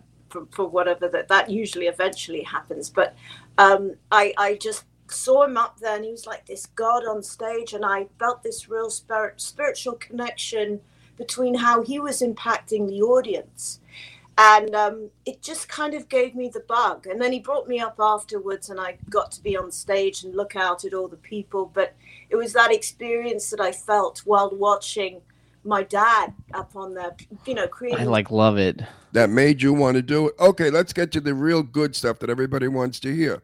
Okay. Boyfriend, girlfriend, married, divorced, children. I have a child. Yes, my son is 26. His name. What? Oh my God! You have a 26-year-old. You're freaking me out. You must have had him when you were like five. This is one old. She is one old bitch. Trust me. This is an old bitch we have on our show. How could you have a 21-year-old son and look 21? No, 26-year-old son. 26, and your son looks older than you. We look like I could be his much older sister, but. No, if you go out together, I bet people think you're an item. You and your son are boyfriend and girlfriend. They have at times, but you know he does have a girlfriend now, and she's. I just love her, and I love going out with it. You are really incredible looking. I've got to tell you this. Thank you. I mean, you're not only beautiful, but you really have the fountain of youth coming out of you. You're lucky. So, you know, Mom was a top model. She taught me a lot about, you know, inner happiness. She was, and also, you know, how to take care of oneself and all of that. But I always had to sort of remind her, Mom, you're the model. I'm the actor. I don't have to be, you know, like this big, I can, you know. I didn't finish my question. So do you have a boyfriend right now? Yes, I am. I'm seeing someone at the moment. Good for you. Wait, tell me about him. Is he nice? Better say yes. Nice. They got to be nice. They got to be funny. They got to go have a. Is he rich? Is he rich? You know, he's not poor. Well, I mean, you know, when you look like you, you don't go out with poor. Are you giving me advice, Ron? Yes. You know, men want the other Cadillac, as we say. Oh, right. Yeah. No, so a man with a lot of money will marry a woman that's like his other Cadillac, and that's the honor. Beautiful women marry wealthy men. They have the option or the opportunity. And I advise that to all women.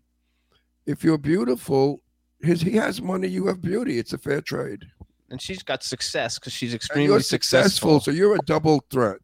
Oh, thank you. Thank you. So you think you're going to marry this guy or what? You know, possibly. Who knows? I've been married for 10 years and I'm not any longer married. So I'm sort of giving myself a breathing space, and I'm really appreciating the fact that I've got my autonomy back, if that makes sense. Yes. Okay. Is he cute? Is he cute? Of course he's cute. I mean, handsome. Look at her. Of course he's going to be cute. Well, you know, sometimes... No, I've seen beautiful women with ugly, disgusting men. Haven't you? She said, yes, she has too. No, I mean, I walk in the mall and I see these women. They're 500 pounds, not attractive. And with them is this gorgeous guy built like a brick shit house, handsome. And I think, how do they get each other? They find each other. I mean, there must be something, you know, I don't know if you like the... sometimes people just fall in love with someone's soul, and I think that that's a beautiful thing, you know. Maybe they make them laugh every day, 24 hours. That's true love. That is true love, I believe. And I believe you can get close to all those things. I just think you have to get past the point where you're initially, when you in your youth, you sort of are looking for people whose teeth match your wounds, and then you have to go through that whole kind of process where you're acting out maybe childhood things that were painful, or you know, you just you have a different sort of way of protecting yourself as a child, and so you pick people who are and then you get safe, and things become outmoded, and you grow up, and you pick somebody who's maybe completely different to who you originally thought that you were compatible with. What color are your eyes? They're hazel. I thought so. So hang on. I want to do some bragging. So everybody knows. You're very beautiful. So you guys, she's done so many fabulous things. If everybody knows who she is, if you watch any of the animated stuff, because she does everything: Batman, Justice League, Tarzan, Mortal Kombat. I mean, The Wild Thornberry. She's like been in all of them. Television shows. She's been on everything. And one of the ones I'm bringing up on purpose, first of all, like a lot of the people that are in the shows that you've been on, we've had on our show, which is fun. But you did an episode, and I don't even know if anybody will know what this is, of Sex and Execs, and Stan Zimmerman. That's Stan Zimmerman's show, and he's a very good friend of Ron's and I. Stan and I are buddies for years. Stan and I really love each other. I do too. He's a real mensch. Stan is a fabulous guy. Yeah, we did. And then Mr. Sloan together. Do you know that play with Ian Buchanan? He's been on our show too. Love Ian. No, you know, we all end up looking for our tribes. So I'm not surprised that we know a lot of the same people. I know. I love it. So you guys, she was in Wayne's World too, Greedy, with Kirk Douglas and Michael J. Fox, The Big Green, Kicking and Screaming, The Velocity of Gary, Soccer Dog, the movie, Sleeping Beauty, Robo Dog. She got a new movie, Bandit, with Mel Gibson, Josh Duhamel, Alicia Cuthbert, Nestor Carbonell. She did a movie which kind of like even we have a ton of friends in Staycation. Like we know everybody in it, and we know the people who made it. And one thing I think is cool that you've got all these like A-list huge budget things, and that you also, you know, get involved in some indie stuff, which really helps the indie film. So I think it's very cool. Staycation, you guys, besides Olivia, is Lorene Landon, who I just did a movie with and Ron did, Kelly Maroney, Tracy Coco, who's coming on the show next week, and Eileen Dietz. Great. And so I have a question in general, because you're not typecast. I mean, you do family movies, dog movies, action movies. You're in Star Wars. I mean, you do a little bit of everything. So like, how did you navigate your career because everybody always gets typecast, and then you see them in a million of the same movies, and like none of your stuff is the same. It's all different. I just you know, for me, it's about the experience, and I don't. I think that's a choice to be typecast. I think it's about the work. You know, like I played a serial killer on Law and Order: Criminal Intent with Vincent D'Onofrio, and originally it's supposed to be, you know, a one episode that because of our chemistry, and it was a Sherlock Holmes kind of Moriarty sort of tit-a-tat cat and mouse game. We just had this incredible chemistry, which ended up turning it into an arc on the show where it gave Vincent the opportunity to work with somebody romantically. And I thought at times, you know, because actually the country voted for me to live or die, but she was one of these characters that people love to hate. And though she was a sociopath and a serial killer, she was very charming. So like you. Player like me, because, you know, why do these sociopaths, psychopaths get away with so much? Because they have an exuberance, they have a charm, they're enigmatic, they're almost like super gods in a way, because they're always 10 steps ahead, and they love people, and they pay people compliments, and they have fun, and they have a sense of humor. So I just try and do that in all my work. I try and not get pinholed. And, you know, I look... And you've done it very well. Different without me. Hang on. I have to apologize to our viewing audience. I just took Dayquil, and it has codeine in it, and I don't... And it just hits you. I don't do well with codeine, so I'm scratching my face because I'm itching. I don't want people to think I'm nuts. I have a dreadful flu that I caught from snot-nosed Jimmy next to me. So hold on. So, okay, everybody's got it. So we have a question in the chat room, and a very good friend of mine's son is in the chat room, and he came in, got off of work so he could ask a question, and I told him I would do it. So it says, what was it like to voice act for Star Wars as Luminara? Did you spend a lot of time with Dave Filoni, and what was the process? For the Rise and Fall of Skywalker? Yes, Star Wars Episode 9. Oh, right, that's Clone Wars, right? No, it's the Rise of Skywalker, yes. So for the film, I I spent time with the director, kind of calling back, you know, he called back all the Jedis. It was an amazing company. And he just worked with me for 3 hours to get me to a place and improvise some of the lines, as well as some of the lines that were written, to just really encourage the lead character to not give up. I mean, I think the whole point was to bring the characters and merge the Star Wars, Clone Wars Jedis and the Jedis that were from the actual Star Wars films, and bring them all together in allegiance. It was an incredible experience. I mean, getting to go to Santa Monica, to the actual LA-based, you know, Star Wars offices and studio is incredibly impressive. I mean, you walk in and you see to the right, it's like being in a museum. There's all the Star Wars memorabilia, and, you know, you see Chewbacca kind of behind a glass, you know, a wall, and all the costumes that Han Solo wore, and, you know, Princess Leia. Everything from Star Wars to its genesis to now. And J.J. Abrams then took me up into this wonderful studio, huge, massive, grey, big, black, lots of depth in the room. And I just suddenly felt like I was in the film. I was only doing the voice, but it was just so wonderful to be part of the piece on a whole, and feel like I could help somehow inspire this young character to not give up and to... So let me ask you a question, because you've done movies, television, video games, and animated series. Like, do you have one that you like, you know, better than another? They're all kind of like very different, but they all each have their own huge audiences.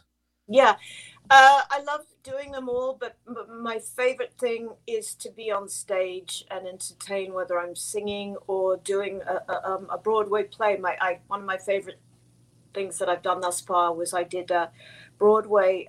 I did Neil Simon's The Odd Couple with Matthew Broderick and Nathan Lane. And for me, that was one of the most incredible experiences thus far, because it was like boot camp, and not every actor is cut out for Broadway. You know the. And I know the part you played. And Gwendolyn Pidgeon. You had to be one of the sisters, the English sister. Yes. And you probably killed it. You did a great job with it, I bet. But you know what I did, Ron, is, I don't know, I'm sure you've seen the film and the TV show, that the Pidgeon sisters originally were written much too upper crust for women in the 1960s who smoke and work at a place in New York called Slenderama. So, you know, I know those sort of girls. You know? Sisters, and they come on over on the plane in the 60s, and they just want to have a bit of fun. Do you know what I mean? I love that. These wench laughs, and they like to have a fag, you know, and a nice chat with the bloke. And that was my interpretation of Gwendolyn. I flew myself to New York. You know, my agent at APA said, you know, we got this opportunity for you, but you got to fly yourself there. And I was like, I'm down. I'll pay for my ticket. And I just really wanted to meet Neil Simon. And I'd always wanted to work with Joe Mantello, who's like one of the best theater directors today. I'd seen him do Angels in America, which he was amazing in as an actor. Yes. And I met him. I met Neil. I read with some other girls. We had very different accents. One was, you know, sort of talking very like this. Well, Gwendolyn, I don't know why you. And I was like, I don't know what you're talking about. I mean, I'm doing my completely different accent. And I think Neil Simon just thought it was refreshing. So what I ended up doing when I got the role, they flew me back for the callback, put me up, is Joe said to me, Joe Mantello, will you take both Cicely's lines and Gwendolyn's lines and just put them into a tape recorder so that you guys can, you know, find a common ground in how you're speaking. And we got a lot of laughs, I have to say, in the show. I bet. Are you familiar with the role? Yes. Gwendolyn? Mm-hmm. She had the good line. She was the snotty one. But ultimately, she's the one who takes care of Felix, and she wants to take him under her wing. She was the one that gave him the most opposition. Am I correct? She gave. She was hungry for a man, but was snotty about it.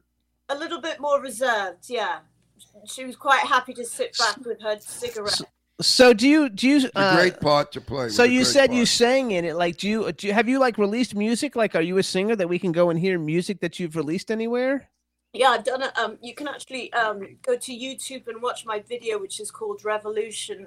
It's a video that I directed a number of years ago, and my album is Not TV, and you can go to cdbaby.com and buy it. But I'm in the midst of working on another album right now, which is kind of a prog rock album. And it's, you know, I'm doing everything from the stuff that I've written that I've been channeling, which is like 1930s torch songs to Gaelic, Celtic kind of English Brit rock stuff that I grew up with, you know, being that my dad was, you know, a musician. And it's potpourri of it's. I would say it's a modern Brit rock, really. With, you know, I love it. You know, beats behind it. It's kind of Portishead-y, kind of Massive Attack. I don't know if you know. I want to hear it. I got named the best music publicist in the U.S. Lots of my clients, like I have Scott Page from Pink Floyd. I have like all these famous clients, you know, that do a lot of things, and I totally want to hear it when it comes out. Okay, see how we can help you promote it, because. I'm really good at that. Were you a fan of the Beatles?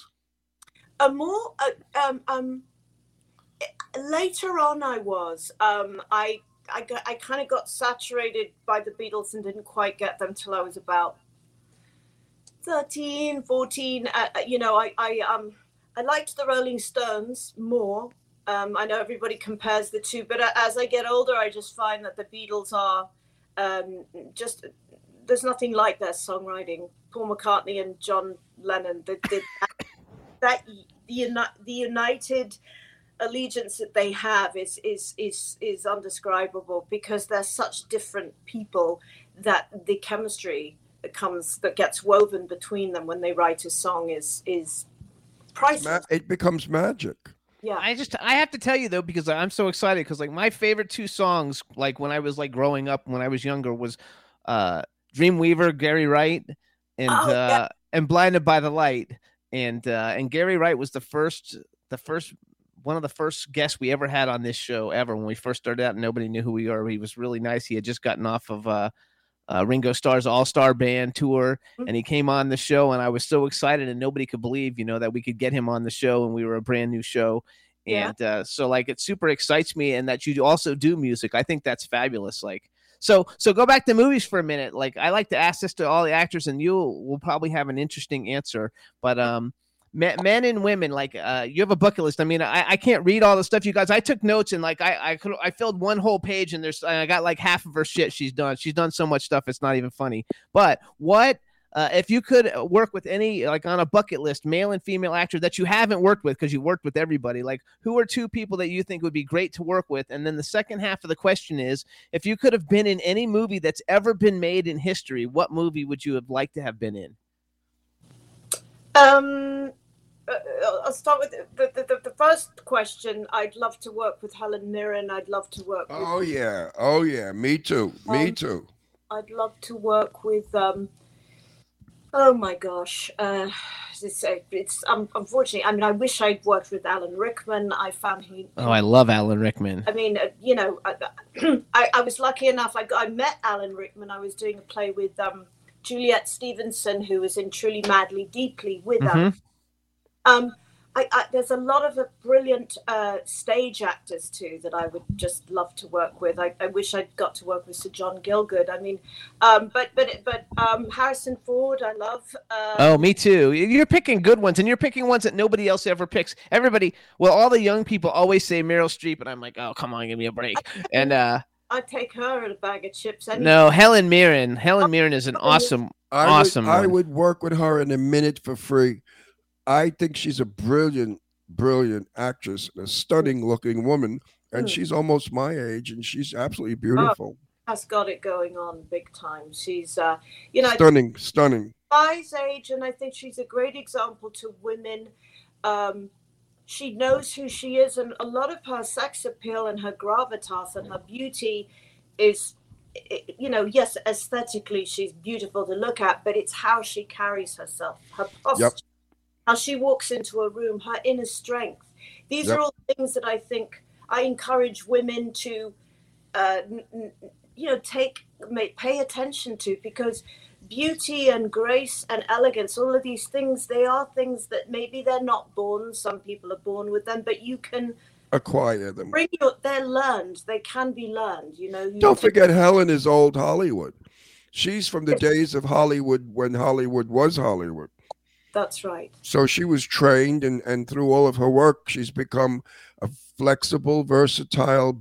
I adore her. I have never met her, but I can't wait till I do and I interview her. It's going to be a wonderful interview. Yeah. Have you ever met her? No, I haven't. I've met Jane Fonda, who I love, and I know that they are both made. My other one would be Judi Dench. Like, I love Judi Dench. I love Judi Dench. Judi Dench and Helen Mirren are like my two favorites. I love Judi Dench also. I don't know if you've ever seen, you must see if you haven't already, their early Shakespearean work. You know, they used to travel in a troupe all around England and in the States as well. But, you know, I think it gave them that bond, and it set them up for life, because when you have, and Timothy Dalton was part of the, you know. How about Maggie Smith? Jesus, is she fabulous? I love Maggie Smith. You know, honestly, there's so many. I could give you a list. Have you ever met Maggie Smith? No, I've not. I would love to meet her. She's a fabulous actress. I did get to meet Diana Rigg, who I rather love. Oh, yes. But Diana passed away, didn't she? Yes. Yeah.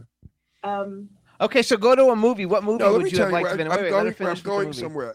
England has put out some of the greatest actors of our time. So many. They were Shakespearean trained, and English actors are funny comedians also, dry humor, wonderful. I'm a fan of English movies. Me too. I would have loved to have worked with Peter Sellers. He's not with us anymore. I would have loved to have worked with Wilder. I love men actors who, you know, maybe they're not considered, you know, aesthetically, conventionally leading men. You know, Steve McQueen is a great example of that. I would have loved to have met with him too. But I always go back to kind of earlier actors, Montgomery Clift, you know, people like that. I just think that they were ahead of their time. They were beautiful. Montgomery Clift was a beautiful man. Ron had a show back in the day called Set the Record Straight, where he interviewed all the legends of Hollywood, and Jane Russell was his best friend and his first guest. And so he's like the Turner Classic Movie. Like he knows all, and he's met all of them, and he knows all of them. And they're all gone. How about left. Day? I mean, she just had such an incredible. I mean, Judy Garland and Doris Day from that era. I've never met Judy Garland. Mm. But what an actress! Aside from being an incredible singer, she was she was multi-talented. It was hard to watch sometimes because of the pain and the reality of what she would draw from to get through a song. I mean, she gave it everything she had, and it came from the depth. Well, I interviewed her daughter Lorna Luft, and off camera, Lorna and I spoke about things that we wouldn't speak about on camera. And the questions I asked Lorna, and she answered me honestly, and I said I would never disclose them.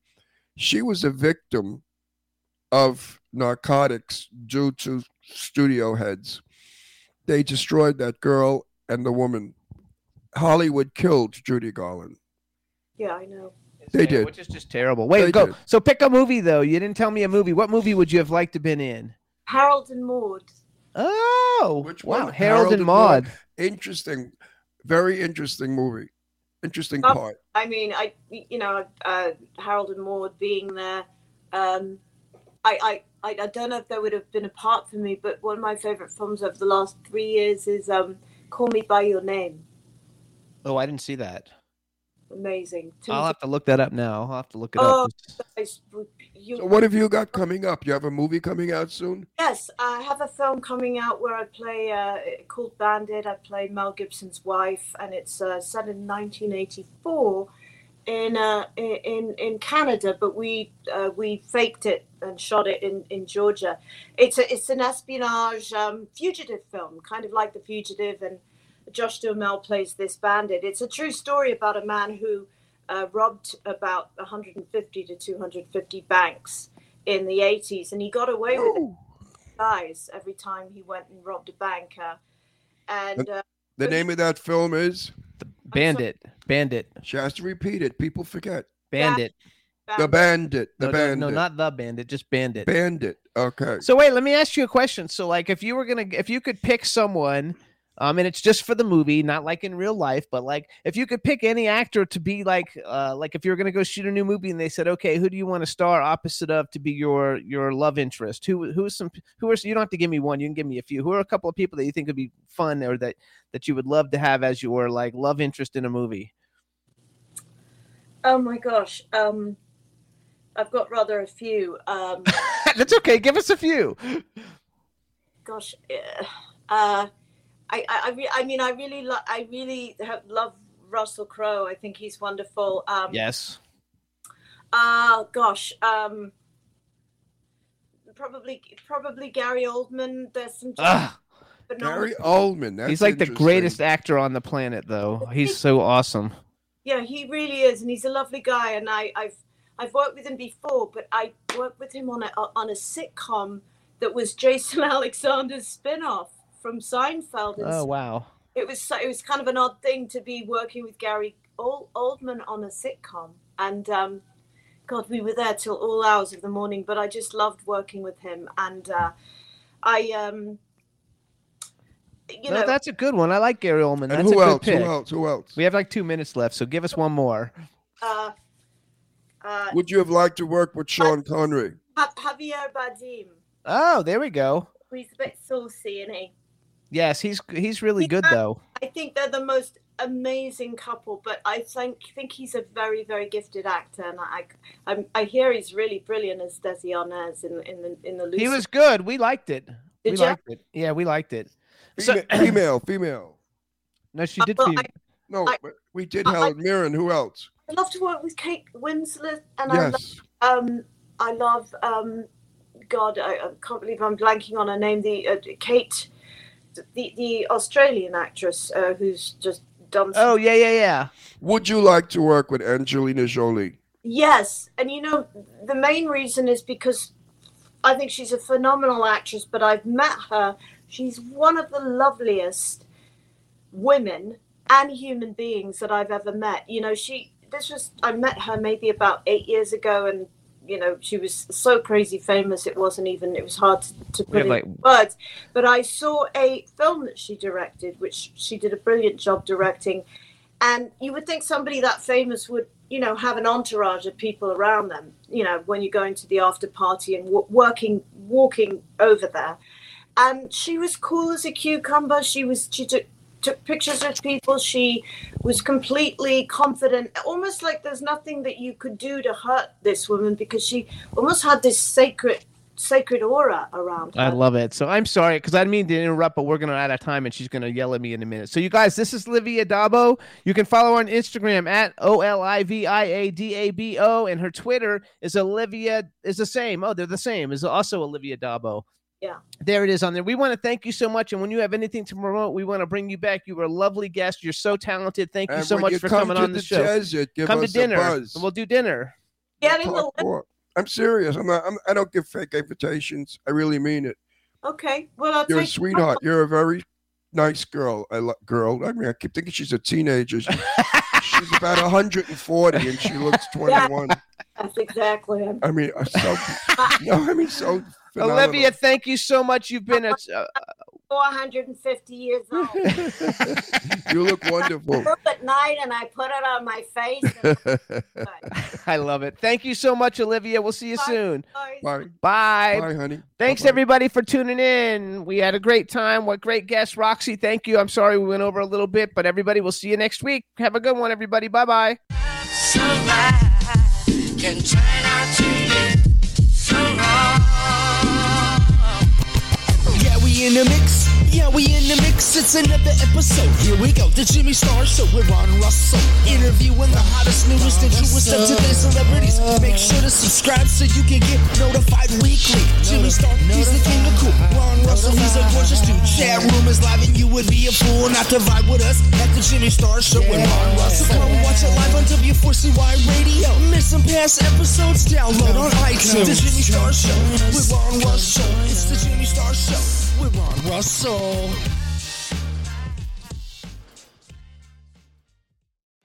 What's so special about Hero Bread's soft, fluffy, and delicious breads, buns, and tortillas? Hero Bread serves up 0 to 1 grams of net carbs, 5 to 11 grams of protein, and high fiber in every delicious serving. Made with natural ingredients, Hero Bread supports gut health, promotes weight management, and helps maintain blood sugar. Hero also drops other limited-edition ultra-low net carb goodies like rich flaky croissants and buttery brioche slider rolls. Head to Hero.co to shop today.